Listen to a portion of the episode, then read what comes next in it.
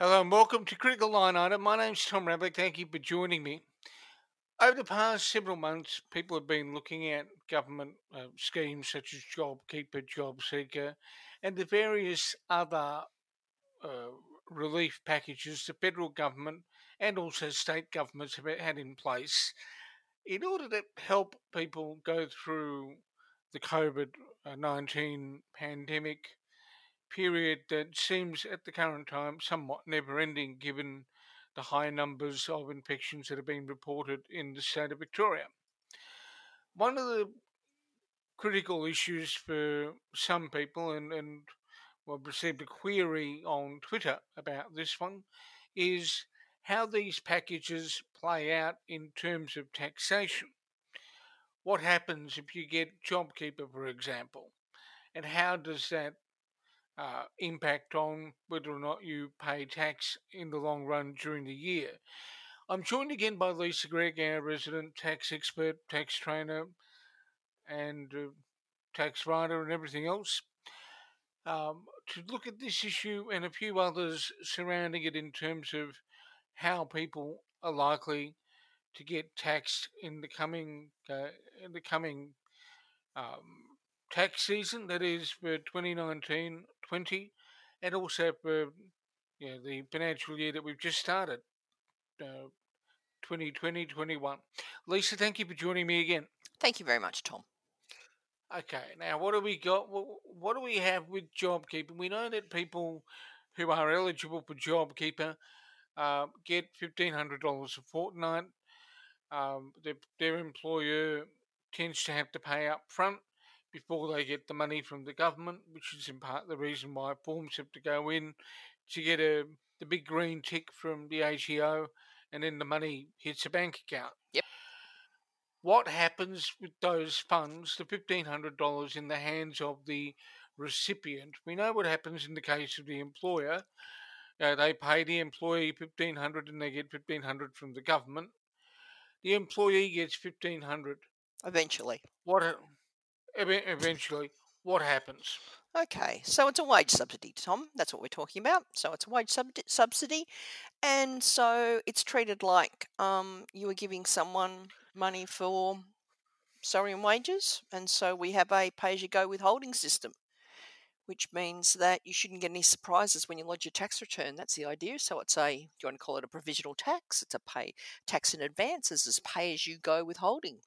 So if you look at it and say $1,500 a fortnight times 26 fortnights in the year, you, that's $39,000. And so you have, as a recipient of that JobKeeper payment, you will have pay as you go withholding taken out. Um, so you're basically left with um, 1500 minus the pay as you go withholding net in your salary, which is around about um, 1200 or so dollars. You get about $300 worth of pay as you go withholding tax taken out of that. So that's how that works. Okay, so people who get the 1500 need to remember that that is effectively a portion of or a part of their taxable income for that particular year. Correct. So it's it's it's it's akin, if I can call it that, similar to whatever word we want to use to salary and wages. So we are taxed on our salary and wages or our personal exertion or whatever terminology you want to use. So that's mm. basically considered part of your taxable income and you'll be taxed on that. Even though some people are sort of thinking, well, hang on, um, the government gives me $1,500 to the employer, so to me, sorry, the government gives me $1,500 via my employer, um, and then I give some back to them. And we go, well, that's how it works because you get taxed on things that are akin to your salary and wages. Okay. Uh, the it's been interesting on Twitter watching people try and comprehend this. Mm-hmm. Um, and not quite understanding it. There's something there that tells me that some of the communication may not have been as good when we were going into the JobKeeper um, scheme right from the start if people are asking why we're getting taxed on this amount. Would you agree? Uh, it's probably just a little bit of confusion, and I think uh, one good thing about uh, COVID is people will, should be understanding their finance and civics a lot better, as I've said in the past and said before. Um, but basically, what it is is when you receive your income statement for 30 June 2020, which is in your MyGov account, or your tax agent can see it as well you don't see what part of it's JobKeeper. You don't see what part has been subsidised by the government stimulus package. What you basically see is how much money you have got allocated to you from your employer. So, in effect, even though you've filled in the forms and things like that, really you don't know um, whether that your um, salary and wages has been subsidised or not officially. Okay. Mm if if we look at it from um, a tax agent's perspective, mm-hmm. um, it's kind of interesting that let's assume you have employer A uh, and you do the paperwork for JobKeeper for employer A. You don't actually see all of the related paperwork on the portal, do you? Nope. No. Nope. But if if, if an if an employee working for employer A, let's let's call them employee B, um, is a client of yours, mm-hmm. and you're doing the preparation for their tax return. Yes. You're you're able to see the the other side of that. Oh no, we can't see it. That... We can't see it. We don't know how much money they've got for JobKeeper. We just see it as their income statement as this is the salary that they've received well, from their employer. What I, oh, yeah. that's what I meant. You see the yeah. you see the income, but they've actually got to tell you where they got it from, or at least well, have their. It doesn't matter. But, so, or, or, yeah. If okay. you if if they if they've received thirty thousand dollars from employer A, um, it doesn't really matter whether it, there's some some of that's been JobKeeper or not. It's still taxed in their hands exactly the same way. If that's what you know, where's the sort of the confusion is. So we don't need to see it, and we ha- we haven't got a line of sight on it anyway. Which we've spoken about mm. before, mm. obviously. Mm. Um, one of the things about this week, including the fact that we've, we've noticed some confusion about JobKeeper and how JobKeeper works, is that there are conditions that have altered uh, for JobKeeper post uh, September. Mm-hmm. Um, what does that mean for people? For employers, that are still suffering, they will still get a wage subsidy to try and help with the profit they're making out of the business. So even though it's not as much as fifteen hundred a fortnight, it's twelve hundred a fortnight, and it's going down as people have um, seen in the media. Uh, that's the impact for employers. So if they're still suffering that 30% downturn um, through COVID, so they haven't morphed their business or can't aren't able to morph their business to, to cope in what um, their business looks like during a COVID pandemic. Uh, they are still eligible to get some sort of wage subsidies to keep that link, as they're saying, between the, the employee and the employer. For the employee, uh, if they're still doing their normal hours, they will be getting or whatever normal hours is considered, let's say. Um, if it's over 20, we won't get into un- over and under 20, which is the changes that have come in. But if they're still doing their, their standard weight, uh, standard hours, um, they'll be getting their normal salary as per award, fair work, employer contract, EBA, whatever it is. Uh, it will be treated exactly the same in their hands. So what we're talking about is giving, still giving a wage subsidy to employers that are still suffering under COVID. Um, in terms of ca- in terms of cash flow, realistically, given your experience with some clients, um, how's that going to um, how's that going to impact them going forward? Because there are surveys around the place, and I, I did a podcast not so long ago with the head of Harris Coffee, and they did some a bit of a look at cafes and coffee shops, and, and people were saying that they would not be able to survive without government assistance beyond uh, beyond six months. Um, what's your gut feel on how employers that you've dealt with and, and others you've seen are going to fare in the next little while? Okay, um, there's there's a few different categories, Tom, as you can appreciate. So, um, we're both in Melbourne, so we're in our our shutdown zone. So, if a business is actually shut down, like one of my clients is, um, and this continues on past the September date, in effect, they're taking a salary cut for want of a better term so instead of getting 1500 they'll be getting 1200 for example okay so that's so that's the the dire consequences of it all that they're it's they're still absolutely affected by COVID. So in the in the beauty area, I've got I've got clients, um, and they'll be just hit there because they can't open up. They're not allowed to open up. Okay, then I've got um, food retail clients where their take is down, and it's definitely down, um, and will could probably continue to be down under the 30% threshold to do that. So they're treating it purely as a wage subsidy. So if they're down by 30%, they're still employing people. Um, if they're employing them for more than 20 hours, as we're talking about, uh, they will be um, subsidising their wage packet. So they'll be getting more than the 1500 or the 1200 a fortnight anyway. Um, so it's just helping with um, the profit of the business because, in effect, their total um, take is down.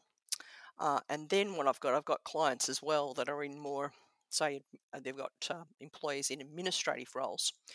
And what they're doing is they're doing the calculation of, and this is what they've done at the moment, is 1500 divided by the hourly rate. That's how much you'll work.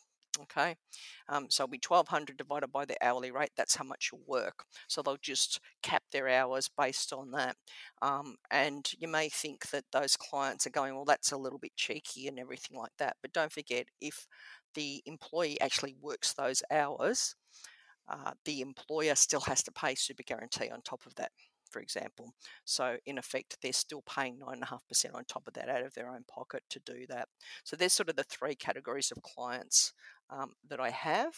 Um, I would say that with my clients that are operating um, businesses that have had to morph and change with the times, uh, they'll, they'll probably they've probably changed their business model enough to be over, um, you know, or sort of to say under the thirty percent uh, turnover decrease.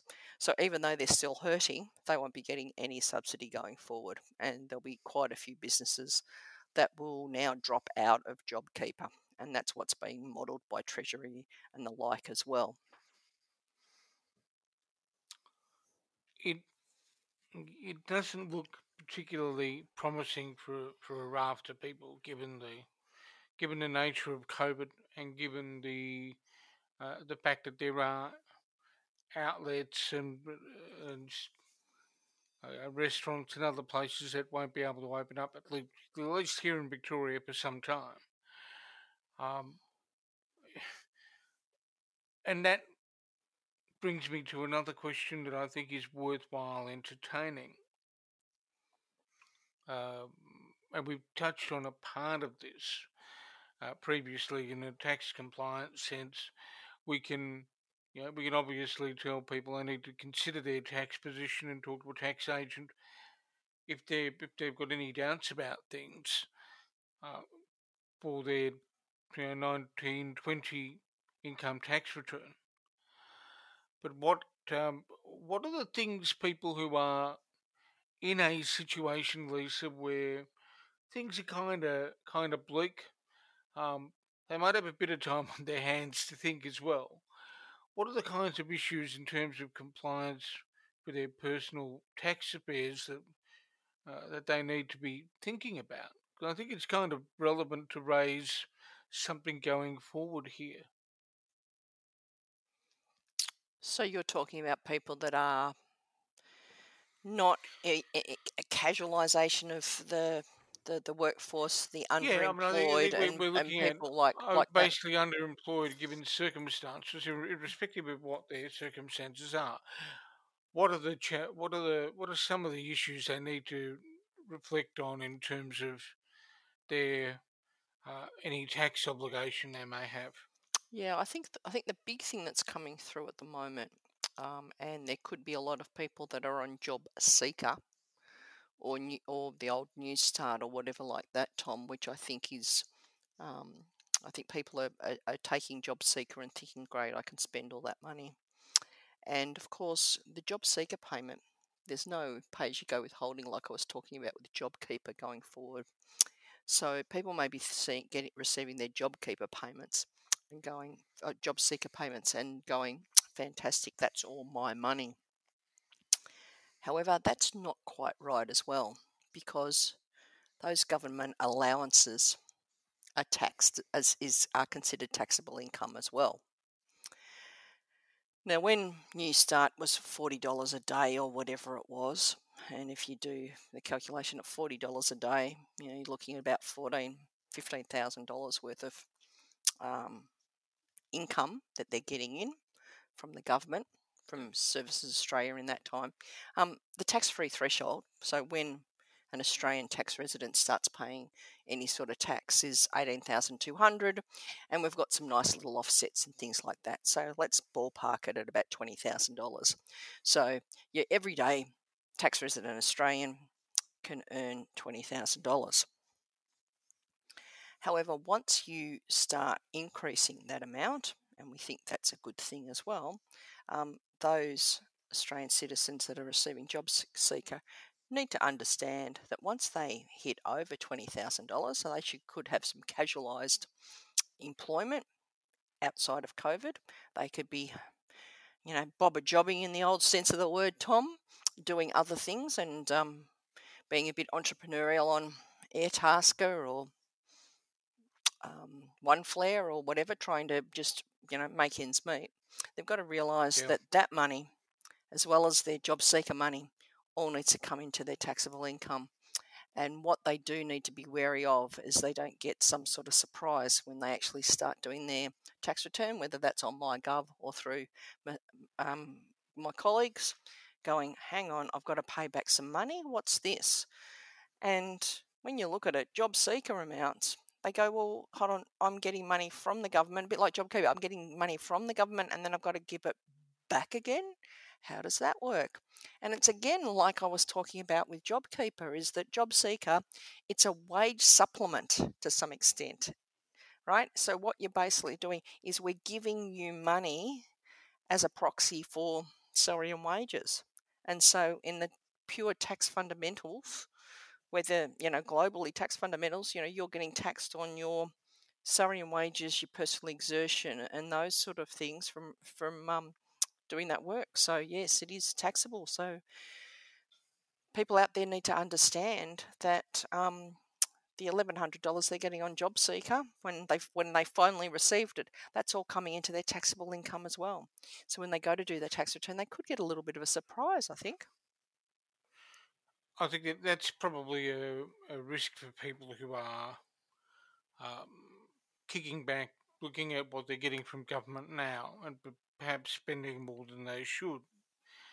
Um, if I can flip that question around a little bit that we've tackled with JobKeeper and JobSeeker, are there any government um, subsidies that are not treated as income tax or as taxable income rather?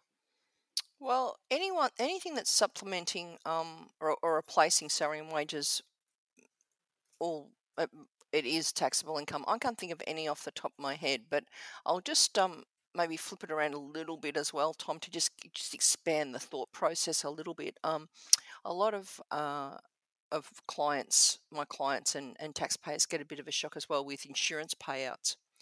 So what happens with insurance payouts? If they get an insurance payout to replace salary and wages, that's taxable as well.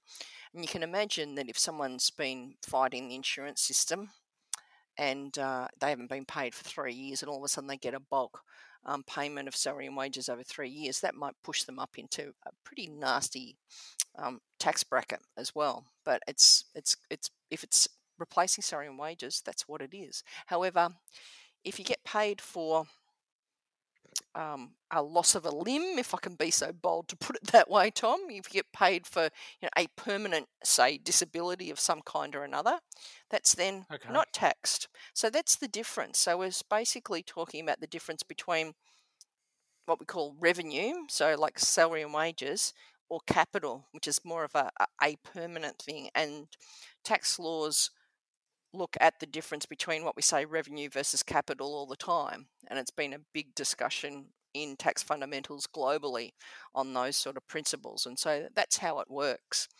And the other thing that, you know, if you're going along the lines of what's taxed and what's not, um, even things like government grants. There's government grants happening at the moment, like we're, we're in Victoria. There's a second tranche of government um, assisting grants. They're taxable as well you know, grants that have come from bushfires, they're taxable as well um, if it's replacing, in effect, salary and wages or help, you know, or for the Victorian business grants, um, that's actually helping you run your business. So, therefore, it's revenue, therefore, it's taxable.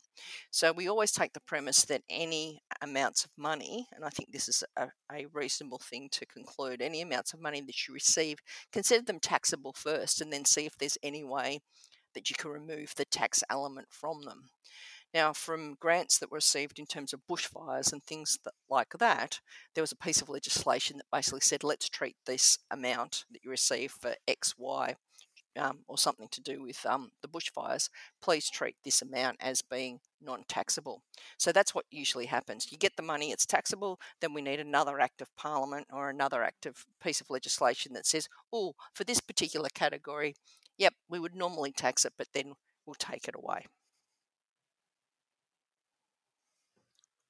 Okay, and that's actually something people need to be wary of because, and also it illustrates something else, and that is because of the manner in which the law might discriminate in terms of the payments that people get made get made to them it's always good to get some advice because you don't want to find yourself in trouble. Oh, absolutely, Tom. And I say that to a, to a lot of my clients that start business. So they say they start a business as a sole trader, um, which means that it's, um, you know, pretty much how you're operating as well. You've got an ABN, and off you go, and you've decided that you can start invoicing, and everyone will accept your invoices and hopefully pay you and things like that. Um, especially if someone's usually on salary and wages where that pay as you go withholding gets taken out. There is a lot of people out there that start a sole, sole trader business and start spending money gross where it really should be net of tax.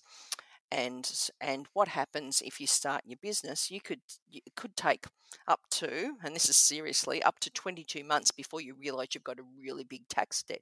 So if you've been earning good money and you've started your business off really well and you've you've previously been on a good salary and you're used to having that money come in, um, you could get a huge shock at the end of end of that time going what? I've got to pay all this money back.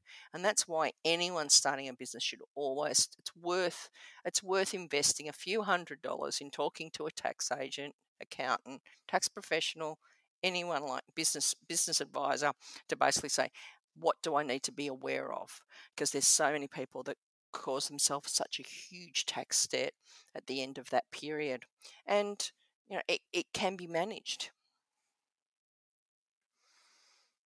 But it's just, uh, I think there's, if I remember rightly, um, Michael Gerber, the the writer on business, talks about a kind of a entrepreneurial seizure where people are so busy working in the business they don't think about the strategic elements of sort of compliance and, and other issues um, that wrap themselves around it. And that's precisely the point you've been addressing, which is if you're so busy working away and spending money and everything else, if you haven't tended the tended that compliance field, you're going to find it's full of weeds pretty quickly, and you're going to have to deal with it. Oh, exactly, Tom. And I, I find that that a lot of people don't like talking about bookkeeping or accounting or things like that. It's not it's not sexy enough, or it's a chore or whatever. But you know, you're working really. You, you know, it's not. It's true.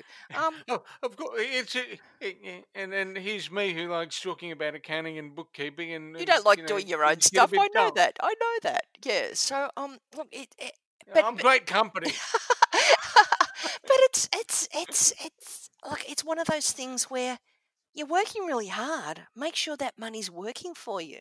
You know, it's like the old people that go, Lisa, I'm really upset. I've got to pay a lot of tax. And I said, "You- you're paying a lot of tax. You've made a lot of money. It's if you're not paying tax, you probably haven't made money. So you know that's that's a worse outcome. Yeah, uh, I recall over the years hearing from uh, from different people who've said, "Well, why on earth are we? How, how can I min- not have to pay tax? Tax is the evil thing." Actually, no. Um, I remember a, a situation where there were a couple of young folks who were trying to find, de- desperately trying to find ways of reshaping their business model just to avoid paying tax. Well, if that's what their concern is, then they really have to look at their business model and what they want to achieve. Because um, if part of it is trying to avoid paying tax, it probably means you're not heading down the right way of profitability anyway. Yeah, exactly right, Tom. And excuse me. I've- I think I coughed about the same time in our last podcast. Sorry, listeners. Um, Yeah, very good. yes, I think I did. I think it was about the about time. I've had nearly half an hour worth of worth of worth of uh, tax waffle, and I'll I'll just have a little tickle in my throat. Um, but um, where was where was where was I heading with that before I was trying to hide my cough on this this podcast? What were we What were you talking about, Tom? Uh, talking about people trying to structure their Oh, yeah. affairs to avoid tax, whereas Thank you. they, Thank you. if they're thinking about if they're thinking about the actual business and how they might want to make money Mhm. as opposed to avoid paying the government. Yeah, and so yeah, so my my um, response to that is I can manage your cash flow. In other words, you still have to pay the tax that you have to pay, but I can manage it through tax law the timing of when you pay that tax. So depending on your business structure, it's to do with the timing of paying your tax. Do you want to pay it early? Do you want to pay it late?